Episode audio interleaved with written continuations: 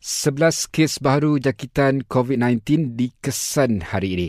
Menurut Kementerian Kesihatan, 8 kes merupakan kes import, 3 daripadanya adalah kes tempatan. Sementara itu, 8 kes boleh direkodkan menjadikan kes aktif bertambah 172 dan tiada kematian baru dicatatkan. Institusi perbankan komited untuk berikan kelonggaran pembayaran balik kepada individu lain yang tidak tergolong dalam penerima moratorium bersasar. Menurut Kementerian Kewangan, kelonggaran itu turut ditawarkan kepada semua peminjam PKS yang terjejas akibat COVID-19.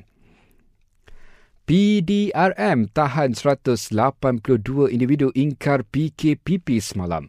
162 daripadanya dikenakan kompaun atas pelbagai kesalahan SOP. Selain itu, 15 operasi sanitasi dilaksanakan semalam meliputi 14 zon babitkan tujuh negeri.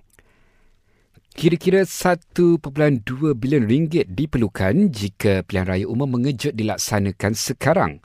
Menurut Jabatan Perdana Menteri, kos itu meningkat 500 juta berbanding PRU 14 disebabkan kos SOP pandemik COVID-19.